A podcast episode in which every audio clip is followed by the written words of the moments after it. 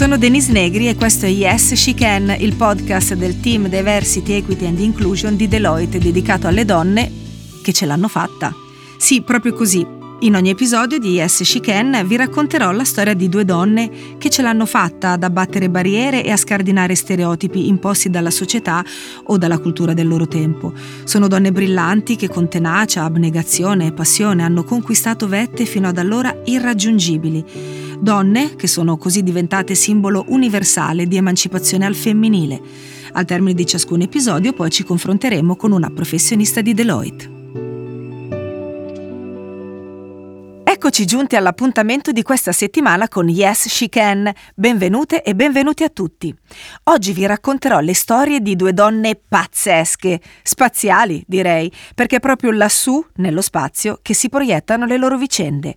Donne STEM è l'argomento di oggi, ovvero le donne che ce l'hanno fatta nei settori science, technology, engineering and mathematics. Prima di rivelarvi i nomi delle protagoniste per introdurvi meglio l'ambiente STEM, vorrei leggervi una dichiarazione di Amalia Ercoli Finzi, la prima donna italiana laureata in ingegneria aeronautica ed ex direttrice del Dipartimento di Ingegneria Aerospaziale del Politecnico di Milano soprannominata giustamente la signora delle comete, afferma in un'intervista Non ho mai nascosto di aver affrontato più di una difficoltà a causa di una supposta debolezza di genere.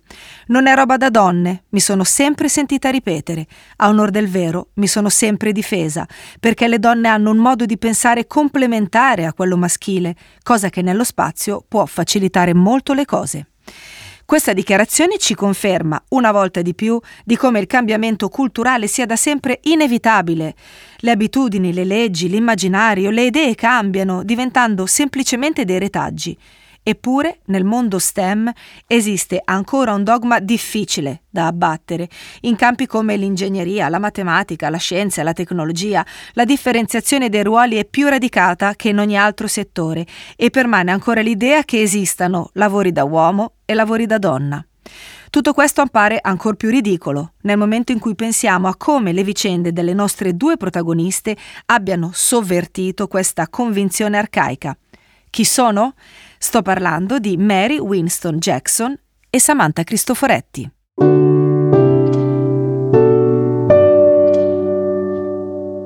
Per Mary Winston Jackson la matematica è stata praticamente tutto. È stata la vera grande passione della sua vita e si è rivelato un modo per mettere a disposizione del mondo la sua genialità, lo strumento per aiutare persone svantaggiate e per contribuire a vincere gli stereotipi avvicinando migliaia di donne alle materie scientifiche. Raccontiamo la sua storia perché è stata la prima ingegnera nera della NASA e una delle pochissime donne a diventare ingegnera negli anni 50. Ha avuto un grande ruolo nei calcoli per il progetto Mercury nel programma Apollo e nel 2016 Hollywood l'ha celebrata con il film Il diritto di contare. Ma facciamo un passo indietro. Mary Winston Jackson nasce nella città di Hampton, in Virginia, il 9 aprile 1921, dove si laurea nel 1942 in matematica e scienze fisiche. Ricordiamo che ci troviamo in una zona degli Stati Uniti che in quegli anni non era proprio così facile da frequentare. Nonostante tutto, Jackson nel 1951 approda alla NASA, che all'epoca ancora si chiamava NACA, ossia National Advisory Committee for Aeronautics, dove lavora nella sezione segregata West Area Computing sotto la supervisione della matematica e programmatrice Dorothy Vaughan. Viene incoraggiata dal collega ingegnere Kazimierz Czarnecki a studiare per diventare ingegnere e Jackson, per frequentare un corso di formazione serale presso l'Università della Virginia, è costretta a chiedere un permesso speciale alla città di Hampton per unirsi ai suoi compagni bianchi in classe. A proposito di quanto dicevamo prima sulla facilità della vita di una donna nera in quegli anni in Virginia. È così diventata, a 37 anni, nel 1958, la prima ingegnera nera della NASA. Nel 1979, dopo una brillante carriera da ingegnera, constatando quanto ancora siano lontane le donne dal rompere il tetto di cristallo della NASA, decide di ricoprire il ruolo di amministratrice del programma femminile della NASA, consentendo l'assunzione e la crescita di scienziate, programmatrici, matematiche e ingegnere. È stata per anni nella National Technical Association, la più antica organizzazione tech degli Stati Uniti, a supporto dei giovani afroamericani appassionati di scienza e ingegneria. Oggi il quartier generale della NASA a Washington DC porta il nome di Mary Winston Jackson.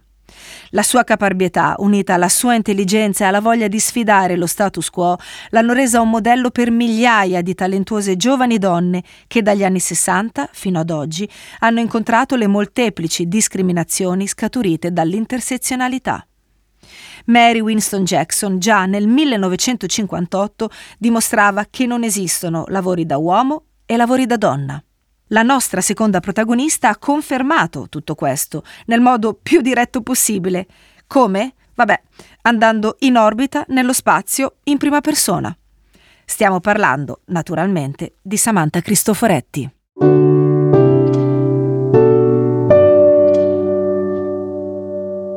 Cristoforetti, infatti, nel 2022 diventa la prima donna europea e la terza al mondo al comando della Stazione Spaziale Internazionale con la Expedition 68. Samantha Cristoforetti è al momento la professionista dello spazio più ammirata dalle nuove ambiziose generazioni di astronaute e astronauti. Ha volato in orbita nella primavera 2022 comandando l'equipaggio della missione Crew 4 formata da tre astronauti statunitensi a bordo della navetta Crew Dragon di SpaceX. Cristoforetti nasce a Milano il 26 aprile 1977, studia al Liceo Scientifico di Trento e si laurea nel 2001 all'Università Tecnica di Monaco, in Germania, con un master in ingegneria meccanica con specializzazione in propulsione aerospaziale e strutture leggere. Nel 2004 si laurea con lode anche in scienze aeronautiche all'Università Federico II di Napoli e frequenta l'Accademia Aeronautica di Pozzuoli.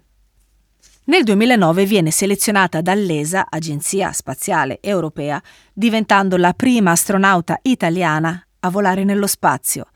La sua nomina a comandante della Stazione Spaziale Internazionale ha incoraggiato tante donne a candidarsi per unirsi al corpo degli astronauti dell'ESA, dimostrando che nemmeno nello spazio esistono lavori da uomo e lavori da donna. Il 14 ottobre del 2022 è stata nominata comandante della ISS, Stazione Spaziale Internazionale, diventando la prima donna europea a comandare l'intera ISS, dopo le americane Peggy Whiston, Sanita Williams e Shannon Walker. Vi cito diverse date e momenti della sua vita perché ogni tappa della vita professionale di Samantha Cristoforetti è un piccolo primato per sé e per il mondo femminile che l'ha individuata come un esempio da seguire, imitare e soprattutto incoraggiare. Samantha Cristoforetti è un modello che più viene diffuso e più sortisce impatto sul cambiamento culturale, al punto da aver anche ispirato la creazione di una bambola vestita da astronauta, al fine di incoraggiare proprio le ragazze di ogni paese del mondo a formare la prossima generazione di scienziate, ingegnere, astronaute e a volare, si può proprio dire, sempre più in alto.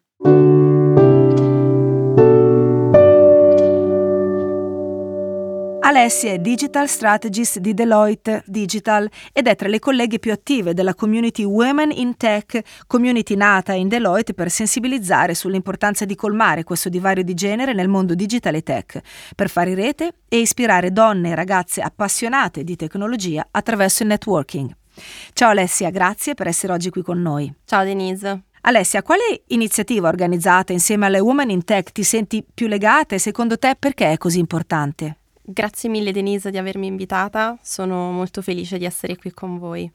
Um, come manager di Deloitte Digital e ambassador della diversità e inclusione, far parte delle Women in Tech rappresenta un'ulteriore opportunità di fare rete e far sì che il mondo digital e tech sia più conosciuto, più accessibile e più sano. Rispetto alla tua domanda è difficile scegliere. La nostra community è impegnata in moltissime iniziative anche in collaborazione con il team di divers- Diversity e Inclusion di Deloitte, che ambisce a garantire e incentivare la diversità e l'inclusione all'interno della nostra azienda. Uh, vorrei citarne un paio. Uh, da una parte uh, organizziamo un evento annuale chiamato Future Female Innovator. Prima si chiamava Girls Takeover, ad oggi vede, siamo alla terza edizione e vede più di 100 ragazze molto giovani, di solito tra i 18 e i 23 anni e provenienti dall'Europa e Middle East Europa, lavorare insieme per ideare delle soluzioni innovative e risolvere delle sfide di clienti importanti. Si tratta sostanzialmente in gergo di un hackathon diviso in una o più giornate, durante il quale le ragazze possono esprimere i loro talenti, divertendosi, facendo networking e lavorando in team in un ambiente internazionale. Il tutto con l'obiettivo di risolvere una sfida di business reale per poi presentarla a dei giudici di aziende come Johnson Johnson, Intesa San Paolo, insomma delle aziende NIS che sono comunque di alto calibro. È un'iniziativa che ha sempre tanto successo, mi vede organizzatrice e facilitatrice da un po' di anni e eh, credo sia molto importante per riuscire a eh, dare delle opportunità aggiuntive a queste mm, ragazze e eh, cercare di inserirle o di far capire loro eh, un pochino del nostro mondo di lavoro. Dall'altro vorrei citare le SciTech Breakfast, delle interviste a colazione in collaborazione con l'associazione SciTech, dedicate a portare l'esperienza di professioniste donne che lavorano nei settori tecnologici, per sensibilizzare sulla formazione e sul reinserimento di ragazze e donne in abito STEM. Si tratta di una chiacchierata informale in diretta Instagram, che poi viene resa disponibile anche sui, mh, mm, come podcast, alla quale ho anche partecipato da protagonista qualche settimana fa e devo dire che da una parte mi ha divertita e dall'altra mi ha anche un po' messo in difficoltà perché eh, è servito anche un lavoro forte di introspezione per riuscire a dare i giusti messaggi e a far capire quali sono i miei valori e i valori di Deloitte che porto avanti anche in prima persona. Questi sono solo due esempi di iniziative molto diverse alle quali sono legata e credo che abbiano anche delle associazioni con le storie di Mary Winston Jackson e Samantha Cristoforetti di cui si è parlato prima. Direi che è sempre molto difficile trattare questi temi perché da un lato si ha paura di scadere nel banale, dall'altro mh, si ha paura anche di parlare per massimi sistemi e quindi di essere anche meno comprensibili agli altri.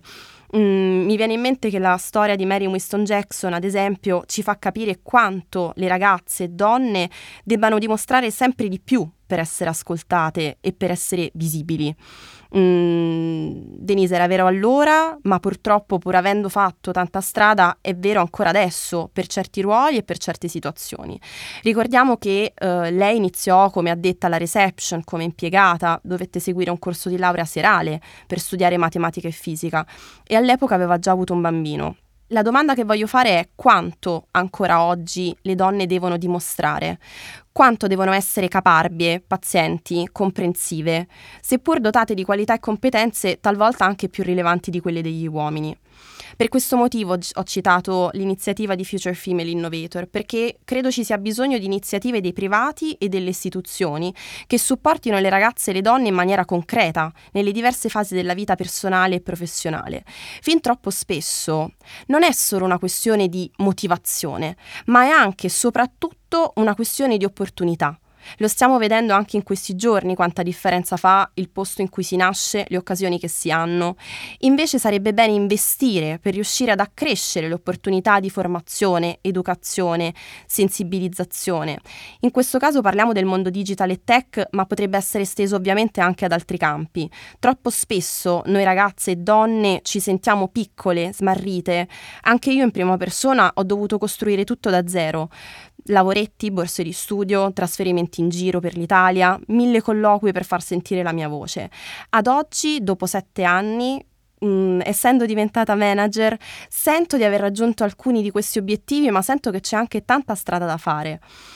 E, eh, ed è proprio uno, que- uno di questi eh, il motivo per il, per il, quale comunque mi voglio fare portavoce di questa sensibilizzazione e di questi temi. Molto diversa eh, la storia di Samantha Cristoforetti, sicuramente più recente, tutti la conosciamo Denise come Astro Samantha, una donna eccezionale, prima donna italiana negli equipaggi dell'Agenzia Spaziale Europea, prima donna europea comandante della Stazione Spaziale Internazionale. Ma nulla togliendole, anche io sono una sua super fan, vorrei fermarmi a riflettere su quanto spesso ci focalizziamo sul suo essere donna. Credo ci sia bisogno di normalizzare queste realtà, di darne un'accezione diversa. Il sensazionalismo di Samantha Cristoforetti è fin troppo spesso legato al suo genere, ma sarebbe bello se riuscissimo ad andare oltre questo bias, focalizzandoci sulle sue qualità e non sul suo fatto di essere donna. Non fraintendermi, mh, mm, lei è una delle ragazze ribelli che hanno rotto il, vetro, il famoso vetro di cristallo ma quando non sarà più necessario specificare che una donna sta facendo qualcosa di grandioso, ma basterà il suo nome e cognome, allora e solo allora avremo raggiunto l'obiettivo. Così siamo arrivati al termine di questo racconto. Vorrei ringraziare il team Deloitte per aver reso possibile la realizzazione di questo podcast e tutti e tutte voi per il prezioso ascolto. Vi invito a seguirci nella prossima puntata con l'appuntamento Donne e diritti Ciao a tutti e tutte.